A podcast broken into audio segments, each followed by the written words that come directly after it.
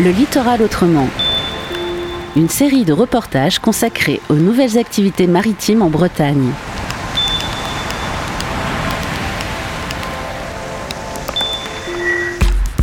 Le géoparc, c'est un projet, ou même le parc régional avec l'ensemble des communes du parc, le géoparc, c'est un projet de développement local et de tourisme durable.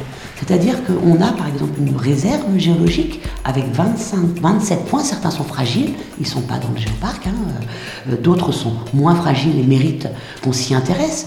Euh, c'est amener des gens à découvrir le territoire par la géologie.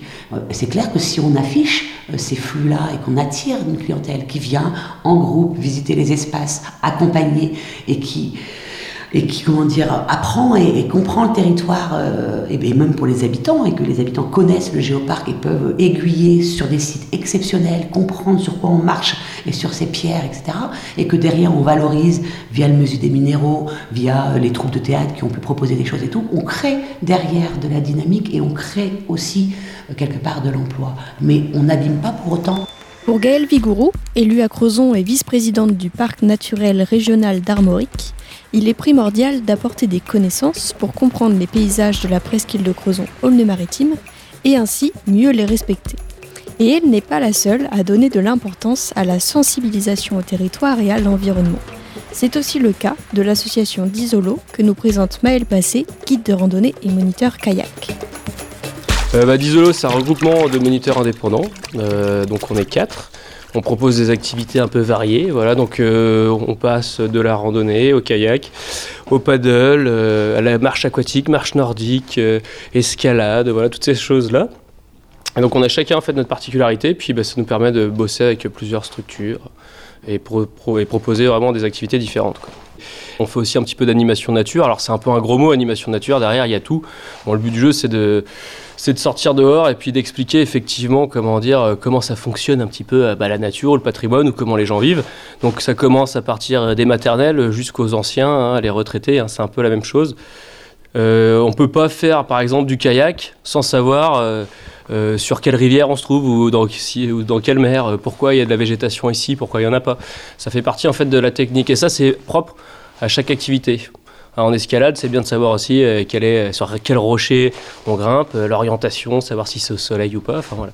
Donc en fait, toutes ces activités dites de pleine nature, qui se développent de plus en plus, bah, il n'y a pas que le côté technique et sportif, il y a aussi toute cette connaissance de la nature aux alentours. Bon, bonjour les enfants Bon, aujourd'hui, euh, dernière séance.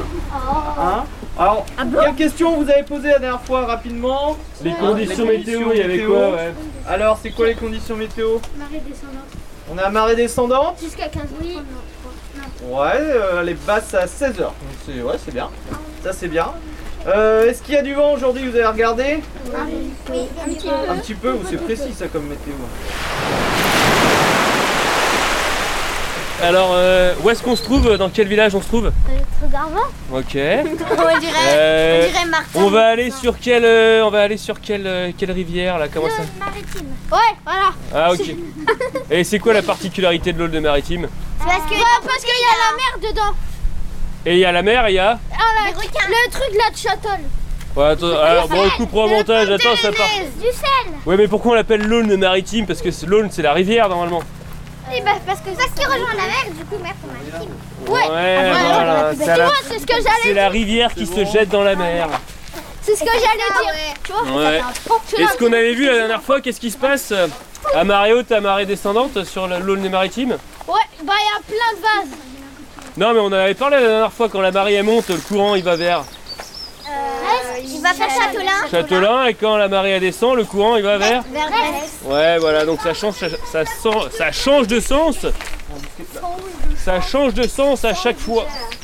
Les intervenants du parc, pour avoir fait quelques sorties et tout ça avec eux, ce qui est assez intéressant, c'est que bah, du coup, ils nous donnent aussi euh, des choses que nous, on peut pas forcément trouver dans les bouquins, les dernières recherches, euh, c'est-à-dire euh, les oiseaux, euh, enfin certains oiseaux qui peuvent nicher à certains endroits qui nichaient pas avant, donc on est un peu au courant. Donc ça permet d'avoir du recul sur nos activités. Et euh, c'est vrai que bah, ils, euh, ils sont toujours là si on a une question particulière sur un, sur un site euh, à nous dire euh, les dernières évolutions du site. Voilà, parce qu'un milieu naturel, en fait, ça évolue tout le temps. Donc c'est vrai que c'est intéressant des fois d'avoir euh, d'avoir leur avis de scientifiques euh, chez, les, chez les scientifiques du parc euh, pour avoir euh, justement des retours euh, sur ça. D'un point de vue professionnel, quand on se trouve sur un secteur et qu'on voit des gens, euh, qui, enfin des personnes qui ne sont pas, comment dire, sur, euh, sur notre activité, mais qui vont faire, euh, bah, par exemple, qui vont se mettre en danger en kayak, bah, nous on se permet d'intervenir en disant vous ne devrez pas partir dans cette direction, c'est dangereux pour vous. On fait exactement la même chose. bon. on va dire que pour le, gros problème de dérangement qu'on peut avoir quand on est en kayak, c'est au niveau des oiseaux marins, quand on se rapproche trop d'eux ou des mammifères marins on est un peu des, on est des vigies, on n'est pas des vigies professionnelles, on est des vigies citoyennes comme tout le monde, c'est-à-dire que voilà, si on voit des comportements qui ne sont pas bien adaptés, ben on, peut, on se permet de, le dire. Quoi. des fois, c'est de la méconnaissance, très rarement, c'est fait exprès.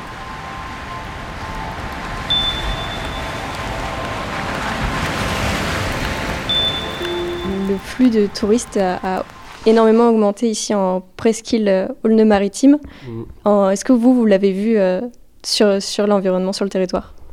Euh, Oui.